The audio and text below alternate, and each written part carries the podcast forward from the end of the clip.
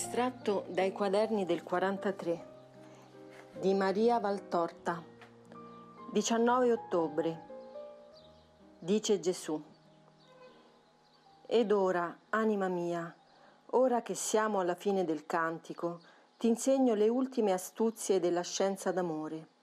Sii pura, poiché più del giglio e della neve è puro il tuo diletto e la sposa deve vestire le stesse vesti del suo Signore ed avere in pregio ciò che egli pregia. La luce si avvicina, Maria.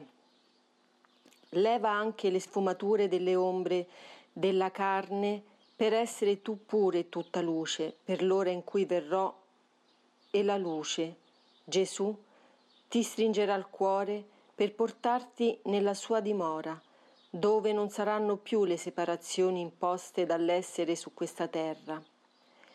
Aumenta sempre più la tua bellezza, poiché le nozze sono vicine. Cingiti dei monili degli ultimi sacrifici. Cingitene con gioia, perché ti sono stati dati da chi ti ama di amore eterno. Accenditi del fulgore dell'amore per dare vivezza al tuo spirituale aspetto. Una sposa fredda, anche soltanto tiepida, non è una sposa. Io ti voglio ardente di totale amore. Sii intrepida contro tutte le forze del nemico che tenta conturbarti per infernale invidia. Inutilmente lancerà contro a te le sue demoniache squadrighe Sinché resti fedele, quattro e quattro e dieci volte quattro demoni saranno meno che filo d'erba sotto al tuo piede che varca gli ultimi passi per valicare quanto ancora ti separa dalla dimora del tuo amore. Nulla ti turbi, tu procedi appoggiata a me. Restavi fino alla fine e il tuo passaggio sarà dolce e luminoso come l'uscita da cammino semioscuro e difficile ed entrata su un prato fiorito e pieno di sole e di canti d'uccelli.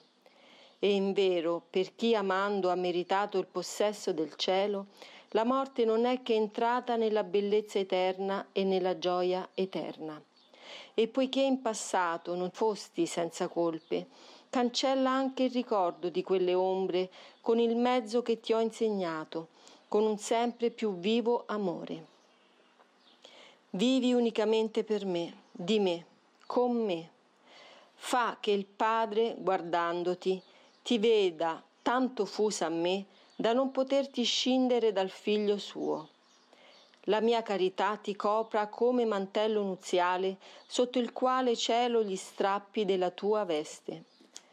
Guai se vi presentate soli alla giustizia per quanto possiate essere buoni, qualche rovina è sempre su voi. Ma se vi presentate con me al Padre, il fulgore del Figlio innimba talmente la vostra anima che la fa bella, ed il mio fulgore non è mai tanto vivo come quando posso presentare al Padre uno spirito che mi ama e che non ha reso per sé inutile il mio sacrificio di Redentore. La giustizia del Padre non ha cuore di addolorare il Figlio, salvatore di un nuovo cittadino della Gerusalemme Santa, e con una benedizione annulla il debito di quello Spirito e gli apre il cielo. Fuggi le distrazioni della terra, isolati con me. Quando si sta per entrare a dimorare in paese straniero, si impara l'idioma di esso per non essere incapaci di vivere in esso. Almeno i primi rudimenti di quell'idioma si cerca di apprendere ed è imprudente colui che va senza saperne neppure una parola. Molto faticherà nei primi tempi. Nella dimora eterna la sapienza vi rende istruiti al primo istante, è vero. Ma vedi, anima mia, gli ultimi tempi della terra sono preparazione al cielo. Quando la mia bontà dà tutti i segnali e tutto il tempo per prepararsi alla vita, quando non per opera soltanto di misericordia mia, ma anche di volere umano, vi è dato modo di provvedere agli ultimi apparecchi al vostro venire alla vita, allora beato colui che vi si prepara con cura che non è mai eccessiva. Se metteste questa cura voi tutti, che l'età o la lunga malattia o la spietata contingenza delle guerre mettono in quasi certa sorte di morire, non vi sarebbero tante penose soste nel purgatorio. Compireste la vostra metamorfosi in me con l'amore per me, con un vero pentimento d'aver addolorato me, con vera generosità, con vera rassegnazione, con tutte le virtù praticate con buona volontà, e non avreste a compiere tale lavoro che fa dell'uomo impasto di carne e sangue, in cui poco ha regnato lo spirito, uno spirito che ha conosciuto la vera verità, ossia che Dio è l'unica cosa che meriti tutti i moti dell'essere. Tu hai tutto il tempo per prepararti alla dimora. Ricorda che se molto è perdonato a chi molto amò, molto è anche richiesto a chi molto è stato dato. E pochi mortali hanno avuto quanto Dio ti ha dato con un amore di predilezione.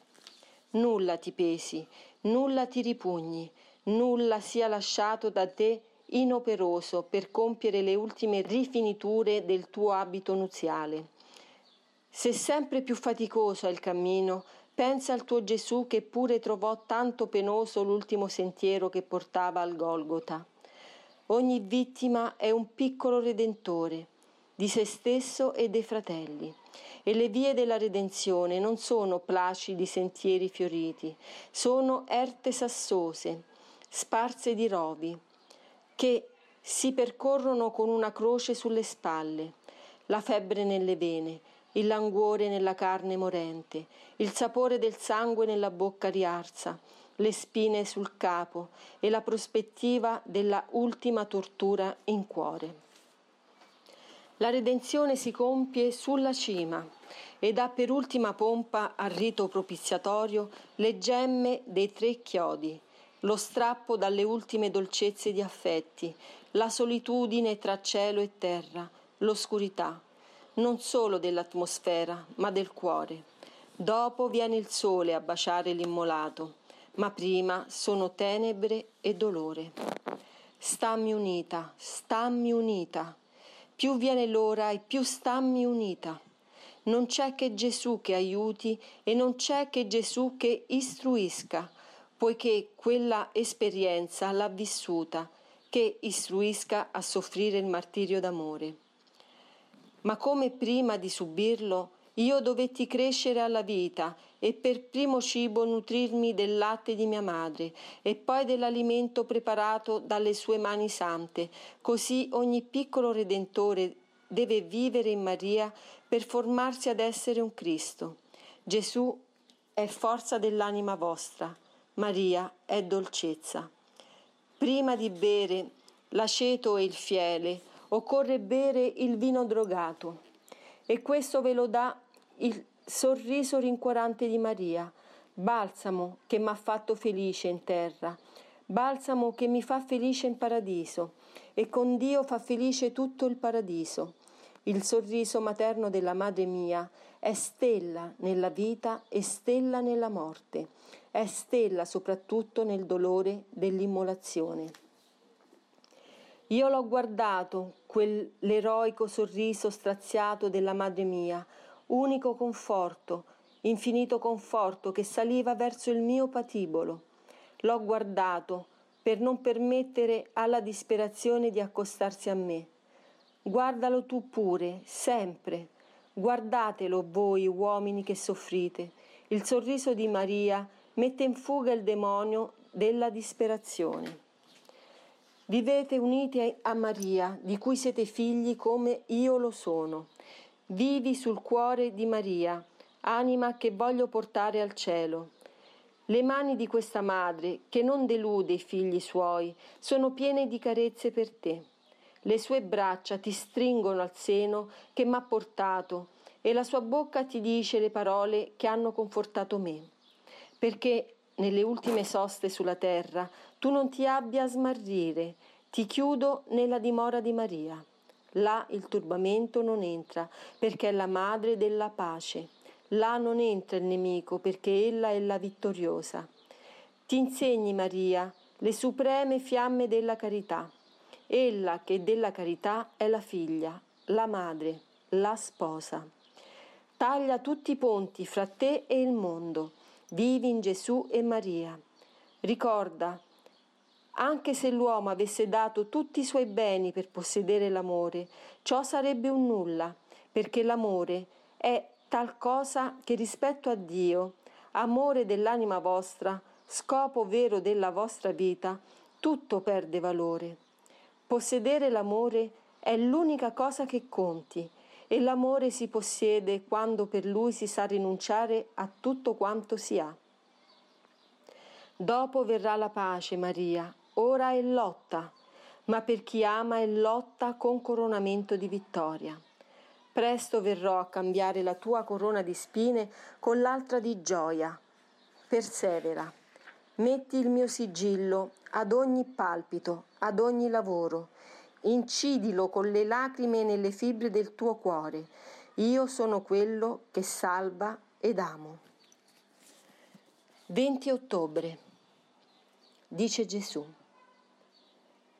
L'episodio della donna curvata, guarita in giorno di sabato, è proprio il tuo. L'umanità tua e degli altri ti avevano curvata.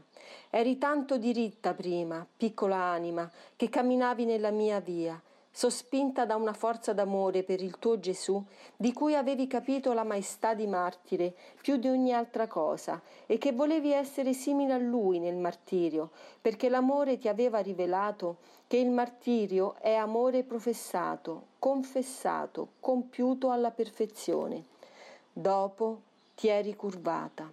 Avevi inclinato verso la terra la tua anima, che prima guardava soltanto il cielo le sollecitudini e gli affetti umani si erano sostituiti alle sollecitudini spirituali nelle quali solo ti preoccupavi degli interessi di Dio e per conseguenza, anche senza volerlo fare deliberatamente, degli interessi della tua anima. Gli affetti umani presero il posto dell'amore per me. Queste sollecitudini e questi affetti, ben più schiaccianti della mia croce, perché se la croce è peso, è anche appoggio e innalzamento, ti avevano curvata. E sul tuo lasciarti curvare da motivi umani aveva lavorato l'insidiatore delle anime, il quale approfitta delle debolezze vostre per fare di esse mezzi di peccato. E hai peccato, sai? Sì, hai peccato dandomi tanto dolore. La mia conoscenza sapeva che era fase transitoria, ma non avrei voluto che quella fase tu la vivessi. Ti allontanava tanto dalla mia via e tanto dal cielo. Amami molto, Maria, perché la mia misericordia per te ha operato prodigi. Ti ho contesa al male con amore di padre, opera di medico e con pazienza di Dio. Mi hai sentito infine e ti sei volta a me. Eri già sulla mia via e volevi seguirmi e amarmi, ma eri curvata. Il tuo spirito non riusciva a liberarsi da tutti i postumi delle tue malattie spirituali e dalle tendenze alla carne.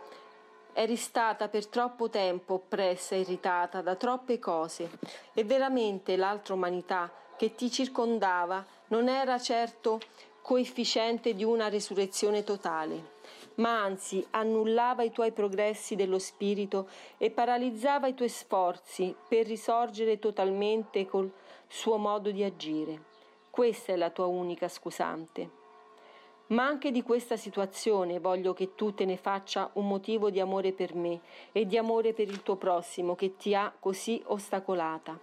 Qualunque prossimo, ricordalo, se chi ti ha fatto piangere ti ha strappato le nuove penne che l'amore ormai conosciuto e praticato ti dava per volare a me, avesse avuto durante tutta la vita quanto io ti ho dato di amore, di predilezione, pensa che sarebbe stato migliore di te.